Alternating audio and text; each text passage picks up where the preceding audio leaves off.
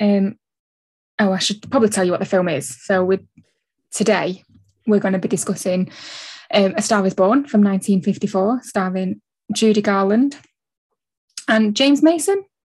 I probably should have probably should have written that down before I came on, but yeah, well, we can edit it's stuff fine. out. Um, so yeah, the nineteen fifty-four version of A Star is Born, and I didn't realise it was three hours long. Obviously, yeah, we, did, we, did, we discussed that the other day, that we didn't realise how long it was. And well, musicals are normally quite long, but I wasn't expecting three hours. Yeah, three hours is long. Three hours is like Titanic level of, of situation. Um, but yeah, I actually, I enjoyed it once I got into it. It took me about half an hour to forty minutes to to actually get into the into it and realise what was going on. I think because it was a V-cut version, the stills didn't help halfway through, because I was like, I don't yeah, know what this is going on. We do need to say the one we watched was a one hundred seventy-six minute restored version, so there was images in there instead of moving pictures, which did throw you off because it happened after forty minutes. Yeah. And then in your head at that time, you're there like, is this going to be for the rest of the movie now? But yeah. no, it, it kind of stopped straight away. And then only a for about, bit. Yeah, it was only a little bit at forty minutes and then a bit again at like one hour something yeah. or other halfway through. So yeah, it had another two hours of just oh, film. pure film. Um, I also like the fact that there was an intermission, proper throwback to the days of intermissions. Yeah. Um, we love I, the intermission. I skipped that bit because I was like, I just want to just want to get this yeah. watch. It's half past eight. so, so did I, but I skipped too far and then I went far too back, so I should have just oh, watched it. You should have just watched it. It was only about three minutes long. Um, yes. But yeah, I think it's it's really, I think it's, for me, it was really sad to see Judy Garland looking, I guess that was at the beginning of the end for, I mean, she died in nineteen sixty-nine or something. Yeah. But I think it was the beginning of the end of her film career. She was... Yeah, and obviously I've seen other Judy Garland films, and we've got two more on the list that we're, yes. we're going to watch. Yes. But it, in this one, she reminded me so much of Liza Minnelli. Liza Minnelli. Obviously, because it is her daughter. yeah. But, like, in the previous Judy Garland films, I, I, I could never see Liza Minnelli in Judy Garland, but this is just a spitting image. Yeah, it was quite weird that how much she looked like, how much Liza Minnelli looked like Judy Garland and vice versa, especially when in one scene when she had the freckles on near the end, yeah. when she had, I was like, whoa, that is just yeah. classical Liza Minnelli. Um, and I just, I, it just made me feel a bit, a bit sad that such a great star had a really tragic ending, and that it kind of did go, her life did kind of go in the way of A Star is Born. Like her life kind of did do that. She did have, yeah, yeah. It was an overnight sensation. Yeah, she was an overnight sensation. And then, you know, she she had a few failed marriages and failed projects, and she she did ultimately ultimately overdose. I think she overdosed. Um, yes, I believe she did. Yeah. But so she, not only that, the people she worked with, like producers, men, yeah. oh, pushed yeah. it way too far yeah. at a young age. It's, and it's not right. I loved the... And it was nineteen fifty-four, so this is dead. It's really, really weird to see, but in the song Someone at Last, how they even say in that song how producers take advantage of young girls and how they took yeah. advantage of her and her fame. And it was just like, wow, that is forty, fifty years ahead of its time, because we're only just yeah. now getting to know more about stuff in that in yeah. the industry that's yeah. happened. Massively agree with that. It's just that weird insight, and obviously, knowing who she is, she probably went through things like that. Absolutely. So it's even, I'm not going to say brave, but it is sort of brave enough to yeah. sing about that and be jolly about it, when I, I don't know many people who would be able to do that. I think, and I think as well, the fact that it was in a in a musical that was in the fifties, where it was women stayed at home and did, you know, it's a classic, oh, we're not in the nineteen fifties anymore, where women did just stay at home and did, you know, sexual assault and stuff was rife in, yeah. in in any industry. Um, so I think it was really, like I said, it was really brave of them to to be able to keep it in as well. That I bet the producers were quite nervous. like, yeah. like, um, do we want to keep this? Can we keep this in? Like, what's going to happen? Will people but recognise themselves? If it's in a joyous song, they're probably just irony. Yeah, irony has gone away. Yeah. Um, what did you think of the outside, like the outside characters? Um, there was Danny, um, and then there was a, their manager, and then like the agent. Yeah. Now I get confused. You know, towards the end where he punches that guy. Yes. Is he what like one of the heads of the studio? Is he like the, the big boss of it all? Uh, yeah, so he's and he's th- in it throughout as kind of like the the ba- not the baddie, but kind of like the guy who is trying to pull um not Norman Norman Maine away from Judy Garland's character, because the studio need feel that he's worth more and he should be he should be. more active in the studio. And I think that's why he ultimately gets sacked, because he's he's too busy concentrating on on Esther yeah. or, or Vicky um to do anything worthwhile, and the studio don't like it. And then obviously he gets drunk quite a lot and has a bar fight, and it's just it is a sad, and I guess that's why it it did make me cry, because it is a sad indictment yeah. of of society as a whole, and certainly the showbiz industry, that people are just put on a pedestal and then taken yeah. quickly off it as soon as something they do something so, that's slightly out of character. As soon as the film's introduced, we see Norman Maine drunk, so he gives his yeah. persona straight away. Yeah, like I'm, I'm watching that scene, like, why is he there? Because he d- didn't really say why he was meant to be there. Because in the film, he doesn't sing. So why is, have, why is it a variety show at all? So that kind of throws me off, whether it's just a, a plot point to say, like, right, he's drunk, this is all you need to know.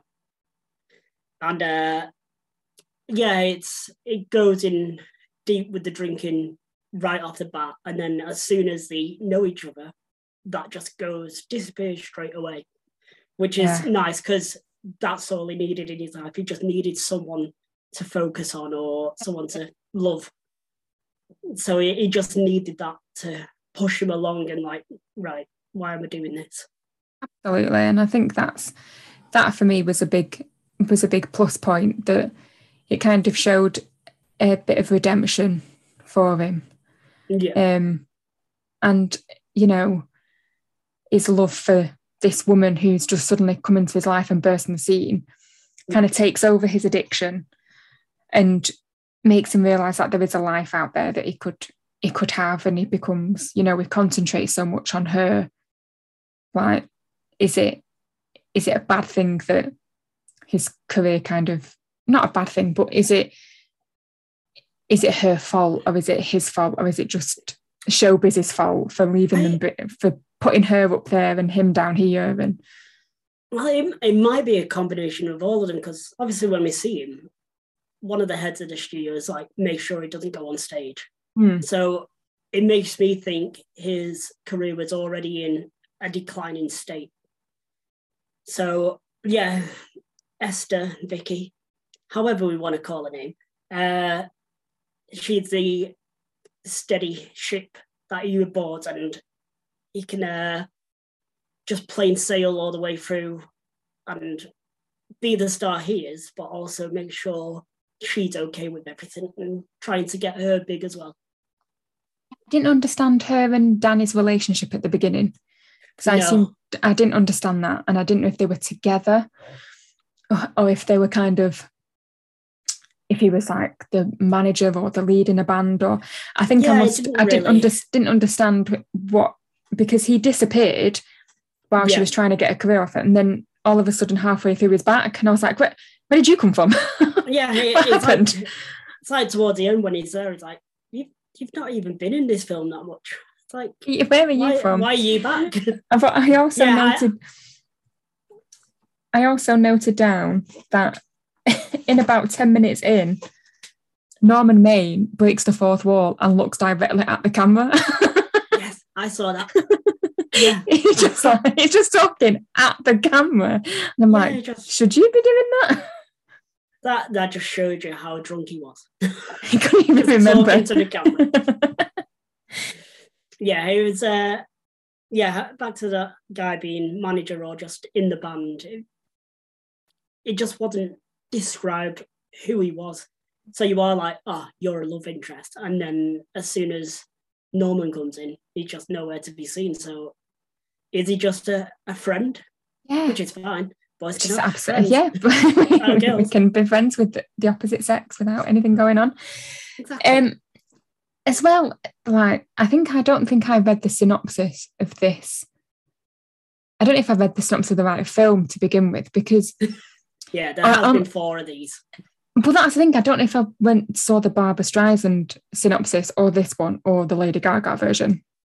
And there's one in nineteen thirty-seven, which you can't get now. Um, no, no. Obviously, it's probably lost forever. Um, but yeah, it said she loses her love interest and then Norman comes in. And I was like, all the way through, I was like, so who's the love interest? Where did he, yeah. where did he go? No. But that might have been well, the Barbra Streisand version. Unless it was a deleted scene where she dumps that guy. Then no. No, we didn't see that bit. It it's like I love Judy Garland. She is one of my favourite actors, and she's she's one of those from the classic era of Hollywood where, you know, we had like Ginger Rogers and Fred Astaire and yes, Judy and oh God, loads, Laurence Olivier and all that. So I think she's just a brilliant actress, and you can kind of there are scenes where she is meant to be sad, but you can see the sadness like underlying yeah. as well. Yeah. yeah. And I was just, it just made me really sad for her and like her family, and kind of think, God, fame, even in the, like, especially in the nineteen fifties when there wasn't such a thing as mental health and stuff like that. It yeah. must have been so tough being a huge, going from a child star, doing the Wizard of friggin' Oz, becoming this massive superstar and having no support. That's just where drugs come in instead of counselling, just to numb the pain. Drugs are bad, people. Drugs are bad. Drugs okay. are, unless they're the good. Unless they're the good kind. Yeah, I have a few. You, you the, do the good, the good kind, the good. Not the bad kind. But what else? What else did you enjoy? Before we move on to like the songs and stuff, what else did you like about about the film? Was there anything in particular scene that stood out to you? Yeah. Or, there's one scene which ties into the, the song as well, but I can't remember the name of the song. You know where she comes home and she like lights camera action. Oh yeah, singing the song. Yeah. In in that scene, it said a lot because he's uh, just been fired. He's just chilling out at home, trying not to tell her why he's been home and stuff like that. And then she comes in, sings, and you can see his face light up and how happy he is that she's doing what she wants. She's got this passion in life. And but as soon as the song ends and the door rings, and it's like, oh, are you Missus Vicky Lester? Meaning, I don't know who you are, but yeah. I know who Vicky Lester is, which is the down point for him to go back to drinking. And it's just a, a very well played few minutes because he is so elated that she is very happy doing her job. And then it just crashed back down to the earth, like you're a, you're a nobody now. Yeah, because we, like, we used to know you, but no, you're I don't know your fate at all. Yeah, and I think because he was expecting something in the post anyway, wasn't he? I think he said he was expecting something from yeah. from a producer, or he was like, oh, I'm waiting for something from a producer or a director, yeah, yeah. and it's obviously something for her. And yeah, you can see the the just the whole air go out of him and. It, that's when, yeah, that's the point where he kind of gets back on his descent into drinking and alcohol abuse. And and I loved that song. I can't remember the name of the song, but I loved that song. Don't worry, because we'll, we'll come back to the name of the song. We'll come back. Um, but yeah, I think it was just so funny how it had all the different like countries in it, and Yeah. Obviously, she's Judy Garland. It's very, very white. Having to, to sing Brazilian, African, European, Chinese, Chinese. Yeah, yeah. It is. I, I was uh, like, oh, I like this song, and then all that happened is like, oh, this isn't, this isn't right now. Yeah, it's when she sings the advert, the um, coconut shampoo advert. Yeah. Right near the beginning of the well, at the beginning of her Mid- career.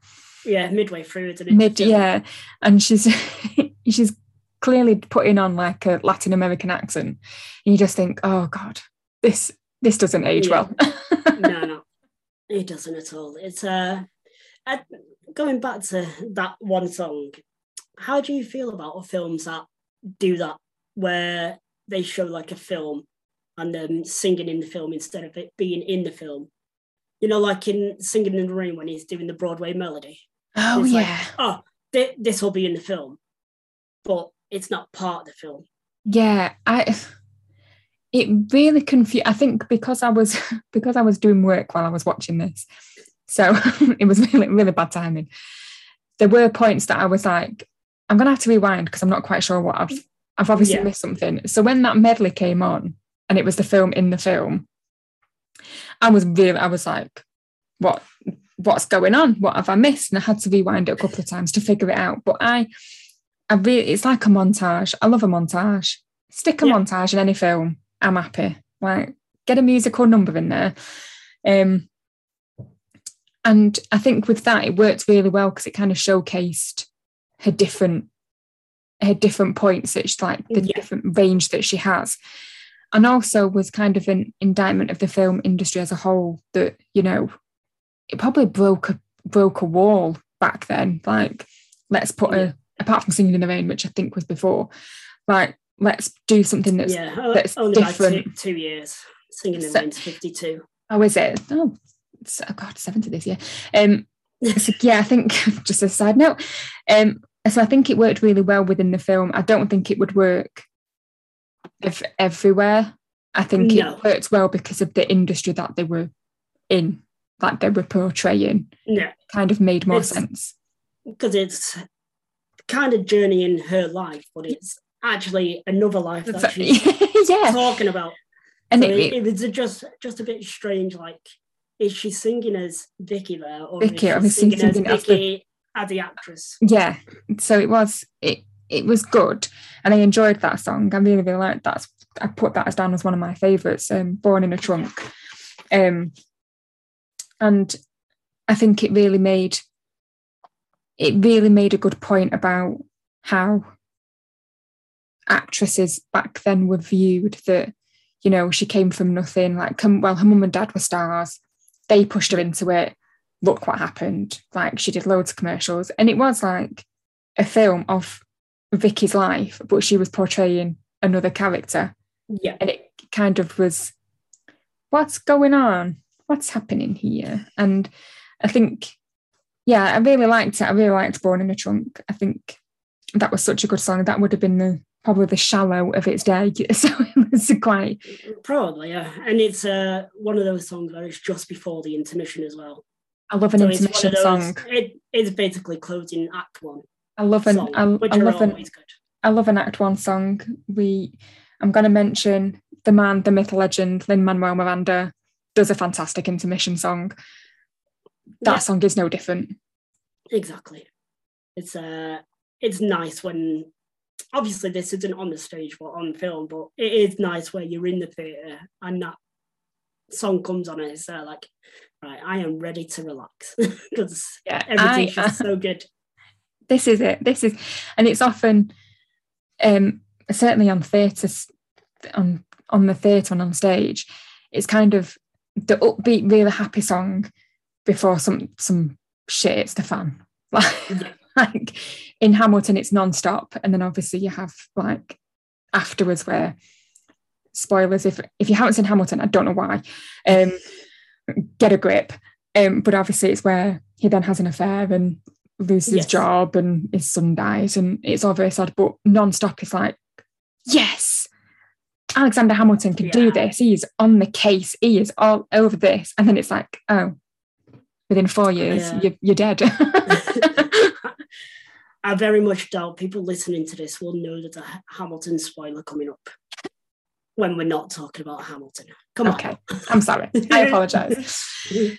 But um, yeah, and I think with the song that we were talking about before, I think is The Man That Got Away, the one that um, with all the different... No, I think it's Lose That Long Face. Oh, uh, Lose That Long Face. Either that or Someone at Last. I can't remember. S- Someone at Last is when halfway, I think it's after Born in a Trunk. Right. I don't know. It's really hard to I, find out on. I, I'm just going to play Someone at Last in my ear just to...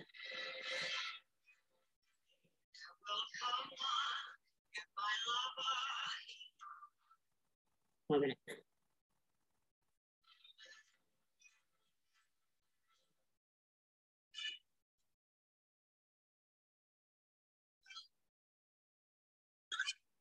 Yeah, Someone at Last is the one with all the Chinese. And- ah, okay, Someone at Last. Yes. Yeah, I think, and it's really, it's really good to see in like old, oldie worldy musicals from like the thirties to the sixties, I'd say. Yeah. Um, just the amount of choreography that's involved, and the like when she's when she's dancing near the end and she's got the freckles on. I can't remember what that song is. Um, uh, I think that's Lose That Long Face. Where oh she's yeah, back to being an actress. Yeah, yeah, yeah, and um, the amount of choreography in that, know, yeah. just to make sure, obviously. They pretend to be in a film, but they've got to have choreographed, choreographed, choreographed that. Oh my God, choreographed that to make it look like it's in a film that's in a film, yeah. And it was. But there was there was a point where very meta. At, yes, very meta. At the end of that song, where they're all like doing this with the hands and everything, there's just a policeman, an act, an actor pretends to be a policeman, like. I'm really not interested, and I was uh, like, "That's that's me. That, like, I've had enough now. Uh, Done my bit." I'm gonna have to go back and look at that. Yeah, I wasn't paying attention. Just like he's got a smile on his face, but he's just like, just not interested at all. But I think the the way it's been it's been cast and who's in it and the storyline, it is just such a. I wasn't expecting anything from A Star is Born. I kind yeah. of was like, nineteen fifty-four. Yeah, it's got Judy Garland in it, but I'm not expecting loads. And I actually really, really enjoyed the film. Yeah.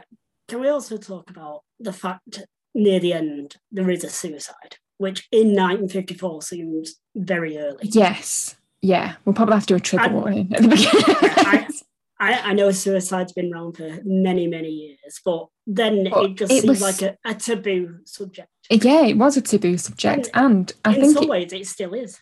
Yeah, it is. And it. I guess that's why we have so many charities set up for mental health nowadays, and, you know, so many organisations helping with things like that and mental health shift. But also, yeah. I didn't. I didn't think... On one side, I was kind of like, oh my God, he's going to go and just go in the sea and never come out.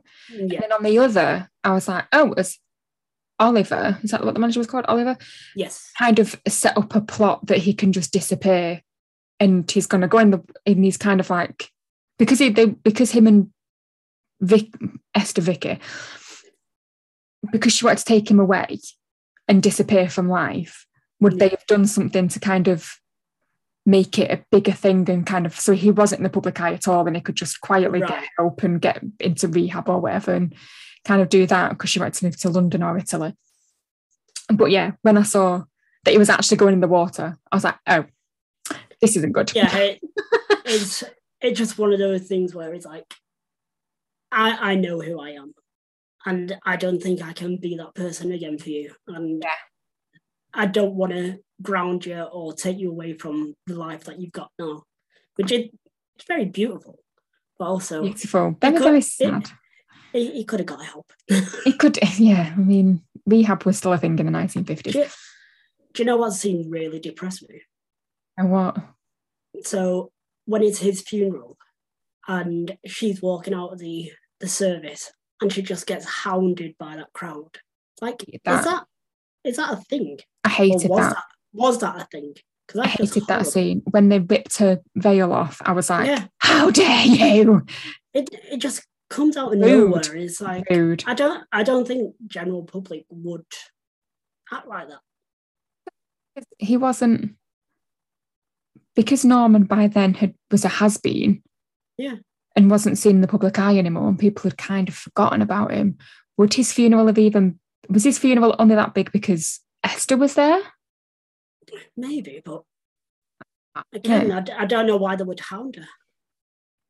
Yeah, I didn't like that. But I did like at the end, where she was at the um, the gala or whatever it was. Yeah. And she meant, and she said, "I'm Missus Norman." Norman uh, May. I was May. like, oh, that is so cute. I love that. So yeah, she kind of stood up for him then and was was like, no, we were married, and he wasn't Mister Vicky Lester. He was, I'm Missus Norman May. Yeah.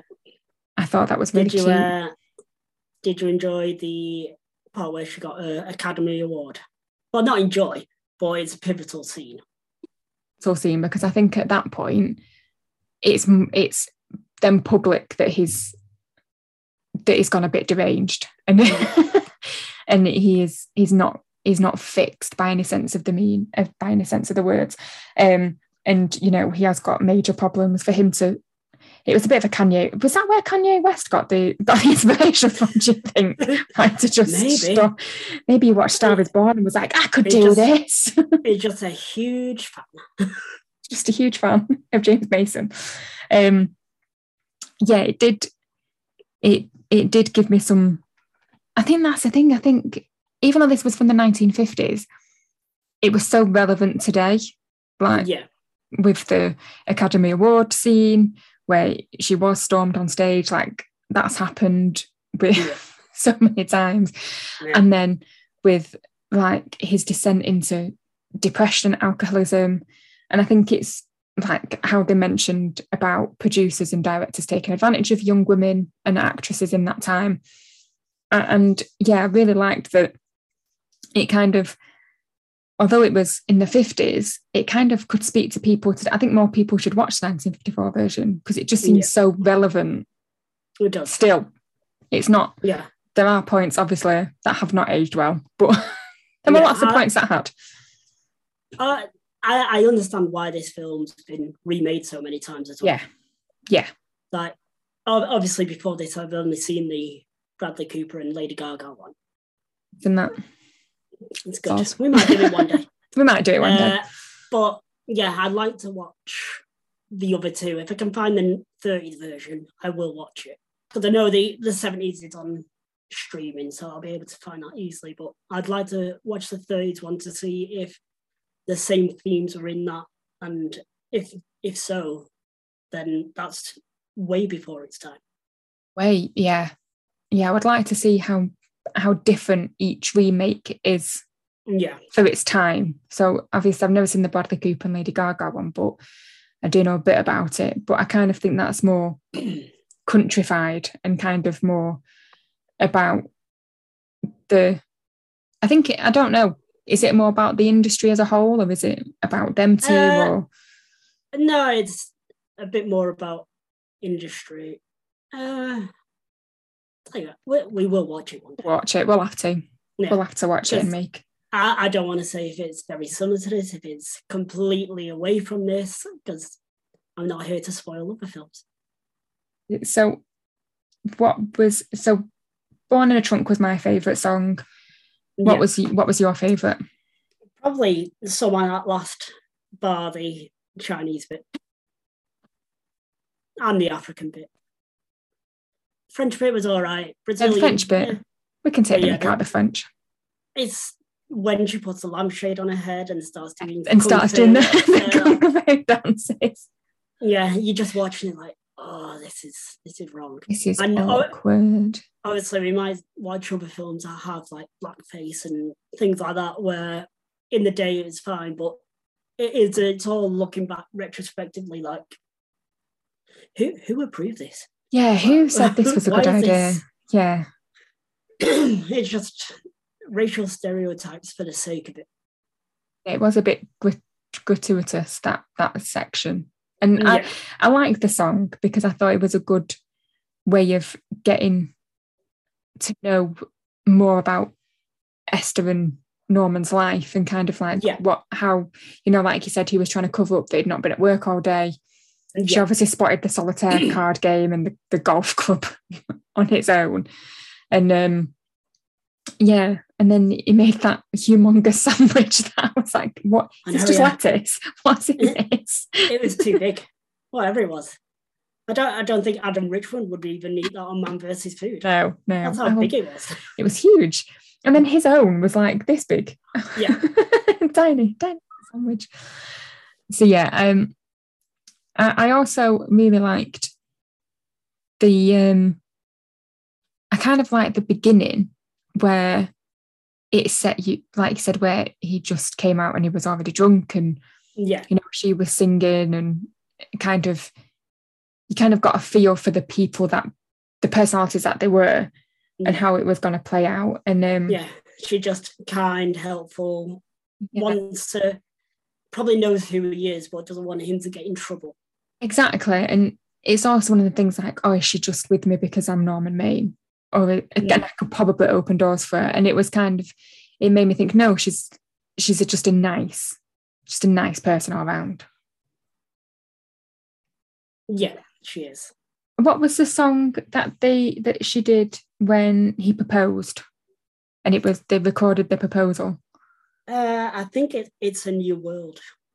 Okay, because I put I that think. down. That that was another another oh, highlight. No. Here's What I'm Here For. Oh yeah, Here's What I'm Here For.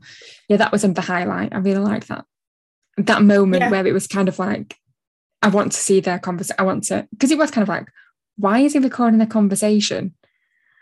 That's a bit weird. Who was he talking to? Who? On the recording. It was between when they were singing, when she was singing with the band. Yeah. And then she came and sat down next to him. And then the guy oh, in the gallery, they recorded, it. They recorded the, the, but I was kind of like, how I, did they know to record that conversation? That's really weird. Yeah, I, I think I missed that altogether. Like I, I, I heard the proposal, but I was like, I had to just set this up like a few days before, and oh, so I didn't realise it was just then. Yeah, he, they basically, the people in the gallery were kind of like, put the mic down yeah. above them and record it. But yeah, I, when I heard that it was a proposal, I was like, how did they know that that's what he? So maybe he did. Maybe he did say, yeah, this at this point, I'm gonna. Gonna ask her to marry me. Maybe. Who knows? Who knows? But there were lots of lots of good songs in it.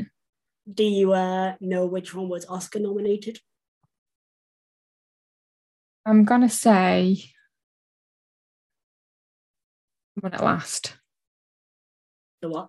Someone at Last was Oscar nominated. No, the oh. one that got away. Oh, the was final it? Song. Yeah, yeah. Oh, that's nice. It's a nice one. It's a nice song. I'm not too sure who beat it, but I can have a look. Yeah, it will sound really loud if I have a look, because my clickety clackety cleaboard. I don't know what a cleaboard is. Cleaboard. Board. Uh, nineteen fifty-four. So it lost out to a film that you love, Seven Brides for Seven Brothers. No, no. One minute. That's that's just mu- that's just music. It's uh, Three Coins in a Fountain. That one, you know, that classic Oscar-winning song. And it and it beat White Christmas and A Star is Born. So. Oh, how did it beat White Christmas and A Star is Born? What the hell is that film from? What's that song from? Oh, you don't know the Three Coins in a Fountain. Oh, but I will do in a minute. Three Coins in the fa- It's a Frank Sinatra film. Oh no, it's not. I can't think so... it was Frank, Frank Sinatra film. I'm sure it we're said so Frank Sinatra. I know, we're so prepared. Um, so that is a nineteen fifty-four film that focused on the lives of three American women hoping to find love in Rome. Mm. Got Clifton Webb, Dorothy McGuire, Jean Peters, Louis Jourdan, Rossano Brazzi and Maggie McNamara in. So it's not a musical, I imagine. Very, not a very good one. very it clearly isn't Ever. in in the top twenty-five on the A F I list. Oh, I know where I got Frank Sinatra from because he recorded a song in it. Uh, Three Coins in the Fountain, sung by an uncredited Frank Sinatra. So, so there we go. A Star is Born is number seven on the A F I top musicals. It sure is. List done in list done in two thousand and six. Do you think it deserved to be on there, or is it too early to tell?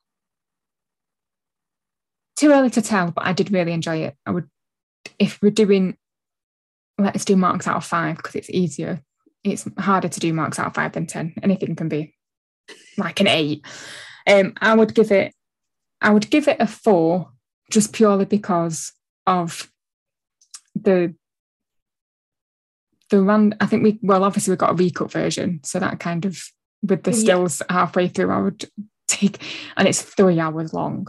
Yes. Um, but yeah, I'd give it a four just because it was a really good film. I love Judy Garland. Um, I've never heard of or seen James Mason, anything else. It was kind of nice to get. Well, get I've, uh, I've seen James, James Mason. They well, well, I've seen a couple, but the, as soon as I heard his voice, I was uh, like, oh, it's the guy from Lolita. So that, that just uh, put oh. it into perspective. That's weird.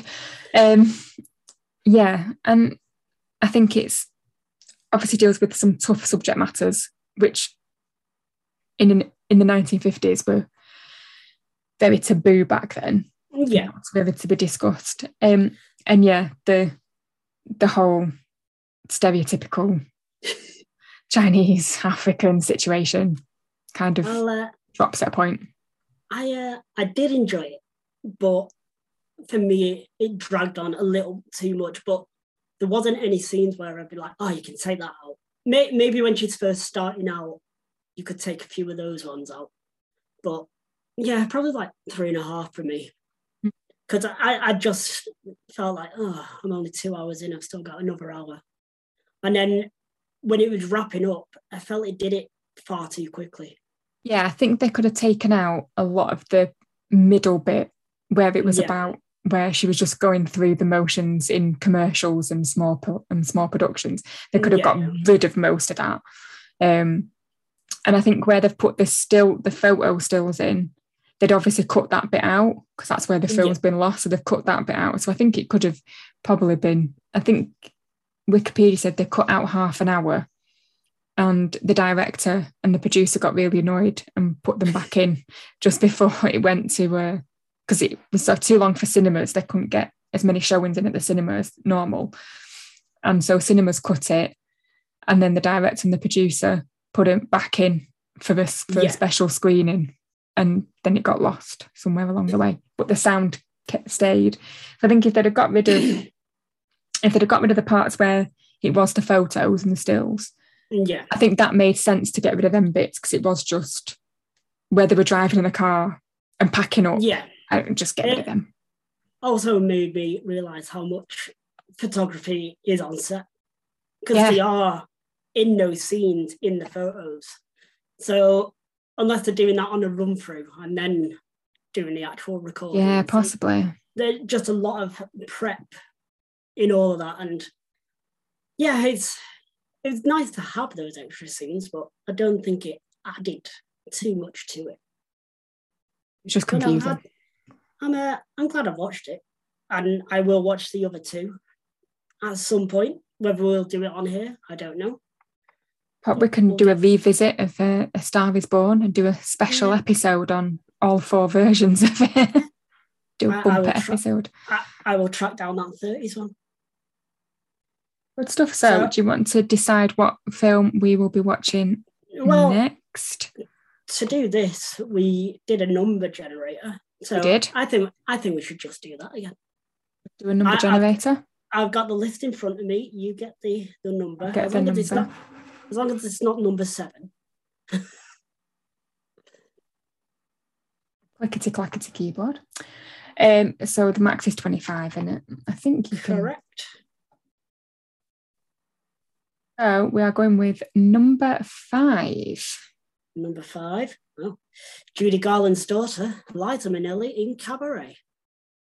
One of my favourites. I won't sing because I'll probably get sued. Um, I've uh, I've seen it once, and I'm looking forward to seeing it again because it's one of those films where I just watched the top five hundred film from Empire and kind of didn't take some of them in, mm. and I felt I watched that, but I didn't really engage with it. So it'll be nice to watch again and actually focus on it and give it my all this time. It's it's another film where it's of its time and before its time. Yes. So maybe it, it has a lot of subjects in it that are probably were kind of unheard of back then, um, and are more talked about obviously today. So it's a it's it's a goodie. It's an oldie but yeah. a goodie. And who doesn't love a bit of Liza Minnelli? True. So, yeah, we'll see you next week. We'll see you next week. Lovely stuff. Bye. Okay.